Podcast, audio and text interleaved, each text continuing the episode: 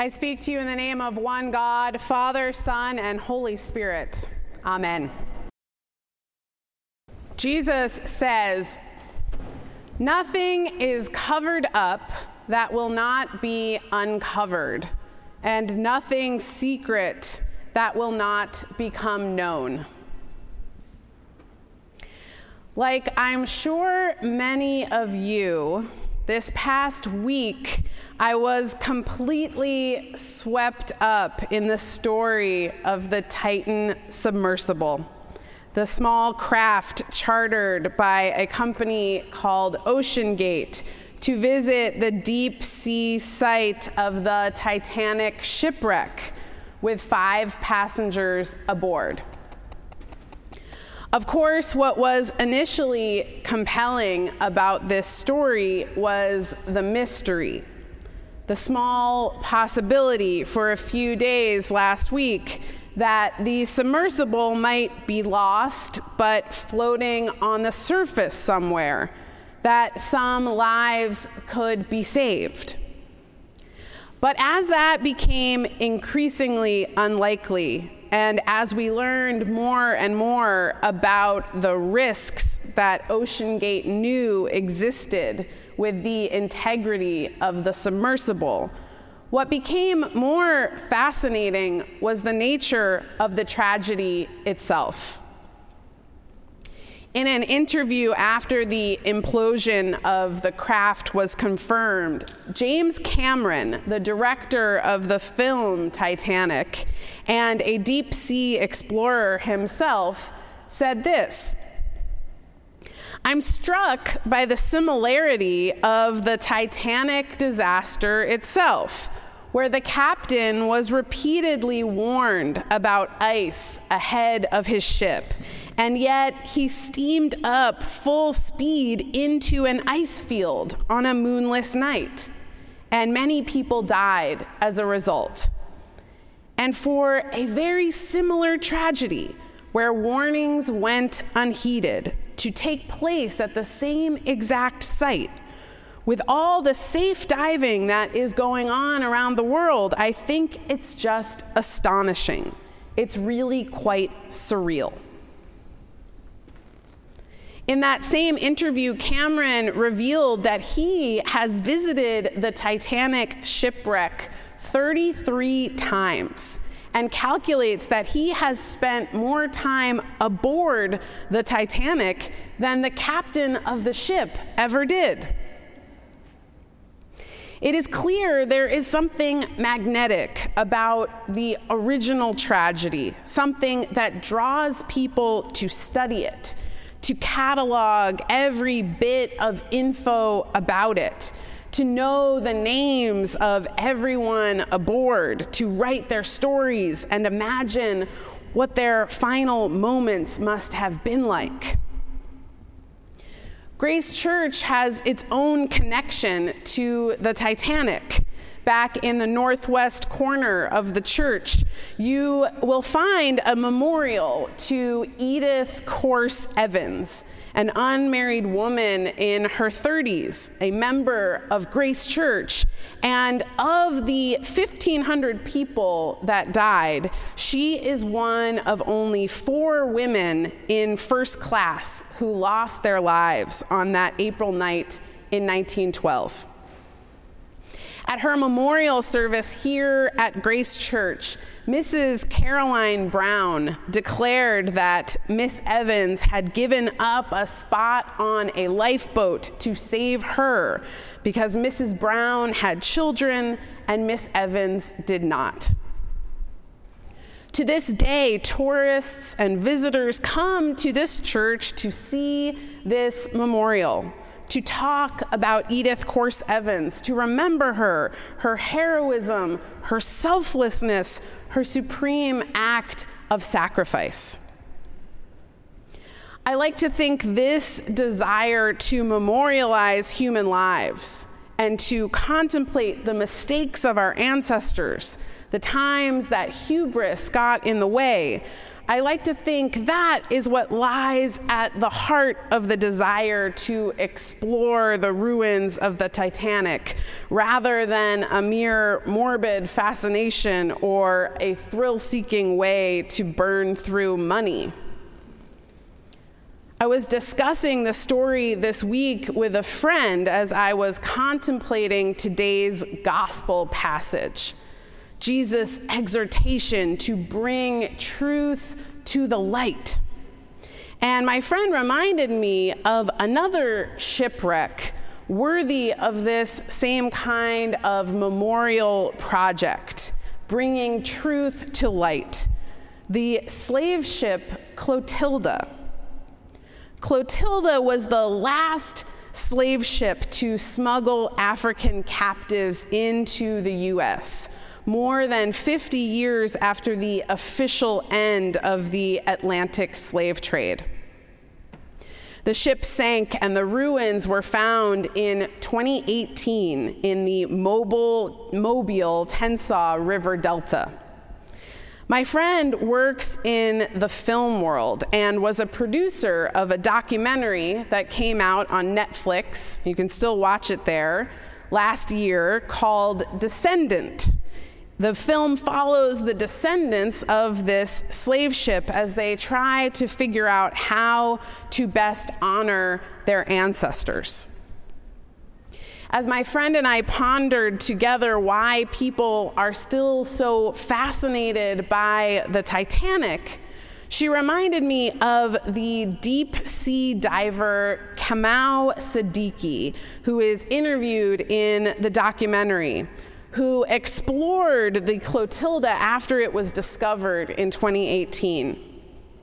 Sadiki is clear about why he does this diving and exploring. And he said, My motivation comes from a deep desire to restore memory, to correct injustices, and an embodied sense of ancestral connectivity. Of the 12 million Africans enslaved and brought across the Atlantic, 2 million perished on the journey. Not to mention the millions more that died in Africa, the Caribbean, and the Americas as a consequence of European enslavement. And these people are restless souls who have never been laid to rest ritualistically. They have yet to rest in peace. I think it is important, he said, to appropriately memorialize those Africans, keep them in memory, so that they are never forgotten, even those whose specific names we will never know.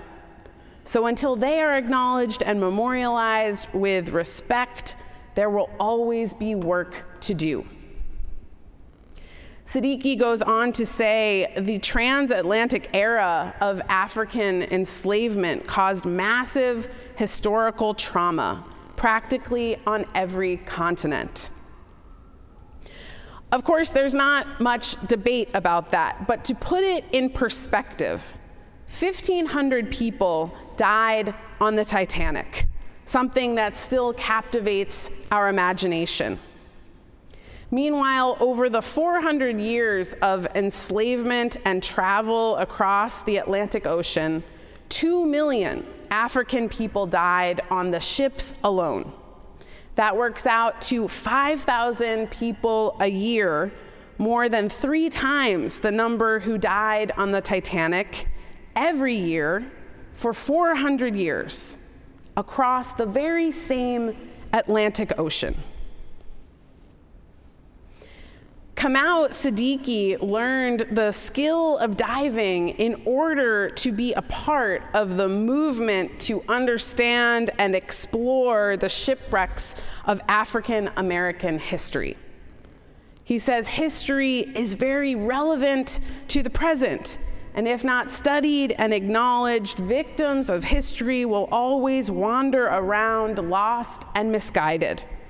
Truth can be painful but necessary if we are to restore our humanity. This is exactly it. This is what Jesus says in the gospel today. Said again in this new way by Sadiki nothing is covered up that will not be uncovered, and nothing secret that will not become known.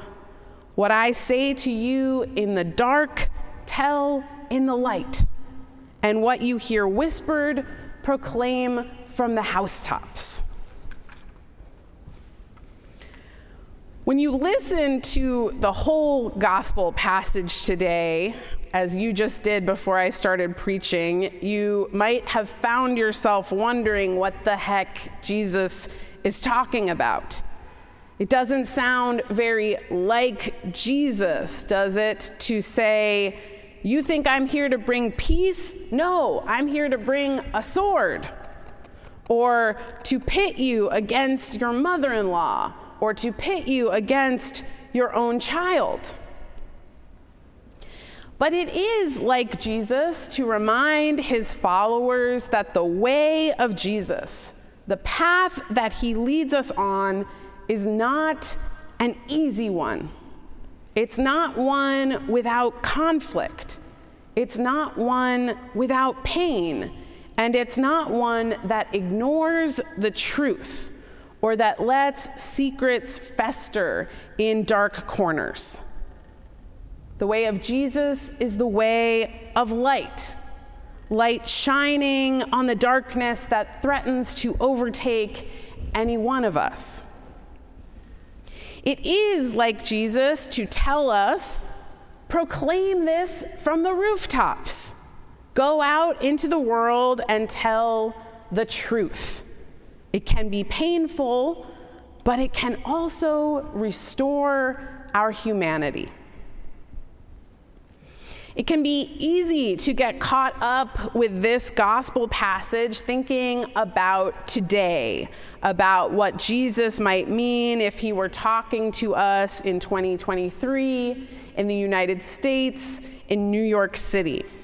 It could be easy to think that Jesus is encouraging division, disagreement, righteous separation from community, or even your own family. But Jesus is actually speaking relatively early in his ministry just to the 12 disciples in this story to the specific ones he has called away from ordinary lives into the ministry that he is setting up and to the life that he knows will be very hard and even end in death. And when we know that, we can see that Jesus is outlining what Christian community can be like if we are able to set aside our fears, if we are able to set aside the things that get in the way of our integrity. What were those early Christian communities like? There is a book put together from the Westar seminar called After Jesus, Before Christianity. After Jesus, Before Christianity about the earliest communities of Christ followers. These were migrants, peasants, day workers, craftspeople, and enslaved people. There were occasionally wealthy people in some of these groups, in others, there were none. The groups were primarily comprised of folks of meager means at a time when there was no such thing as the middle class. Good news of Jesus really to them mostly meant the way these people lived together was countercultural. It focused on each other's aliveness rather than each other's utility. And the radical nature of these communities was how they lived together. Jesus speaks to the disciples who start these communities in this gospel passage. And in that way, we can see his words actually as comforting to them. That whatever difficulties the disciples will face, they will be worth it in the end when Jesus comes again to bring about God's reign here on earth. 2,000 years later, we are still waiting. We are still living in a world with vast income inequality, with enslavement and mistreatment of people, injustice, and division. But what do we hear from Jesus? To take up a sword? No, in fact, he says he will do that for us. He will bring the sword. What we hear from Jesus about what we should do is that we should bring whatever is in the dark into the light that we should tell the truth to save our lives. It does speak to us today, especially here in New York City as we celebrate LGBTQ plus pride today always the last Sunday in June, commemorating that day in 1969 when communities of people, a lot like the disciples, stood up to the authority trying to shut down their way of gathering, their way of being community. It does speak to us today, especially at Grace Church, where we are proud of our connection to Edith Corse Evans, but we speak far less often of our connection to the transatlantic slave trade. The fact that some of our historic wealth can be tied to the labor of enslaved people. It's especially easy to trace through the life of Catherine Lorillard Wolfe, another wealthy, unmarried woman who helped us build the parish house and the chantry with inherited money from her mother's family of Lorillard tobacco. Nothing is covered up that will not be uncovered, and nothing secret that will not become known. What I say to you in the dark, tell in the light, and what you hear whispered, proclaim from the housetops. Shout it from the rooftops, Jesus tells us the truth of God's love for us, the truth of our pasts, the stories of our ancestors, and the lives of those who lost theirs to show us the way to live today. Amen.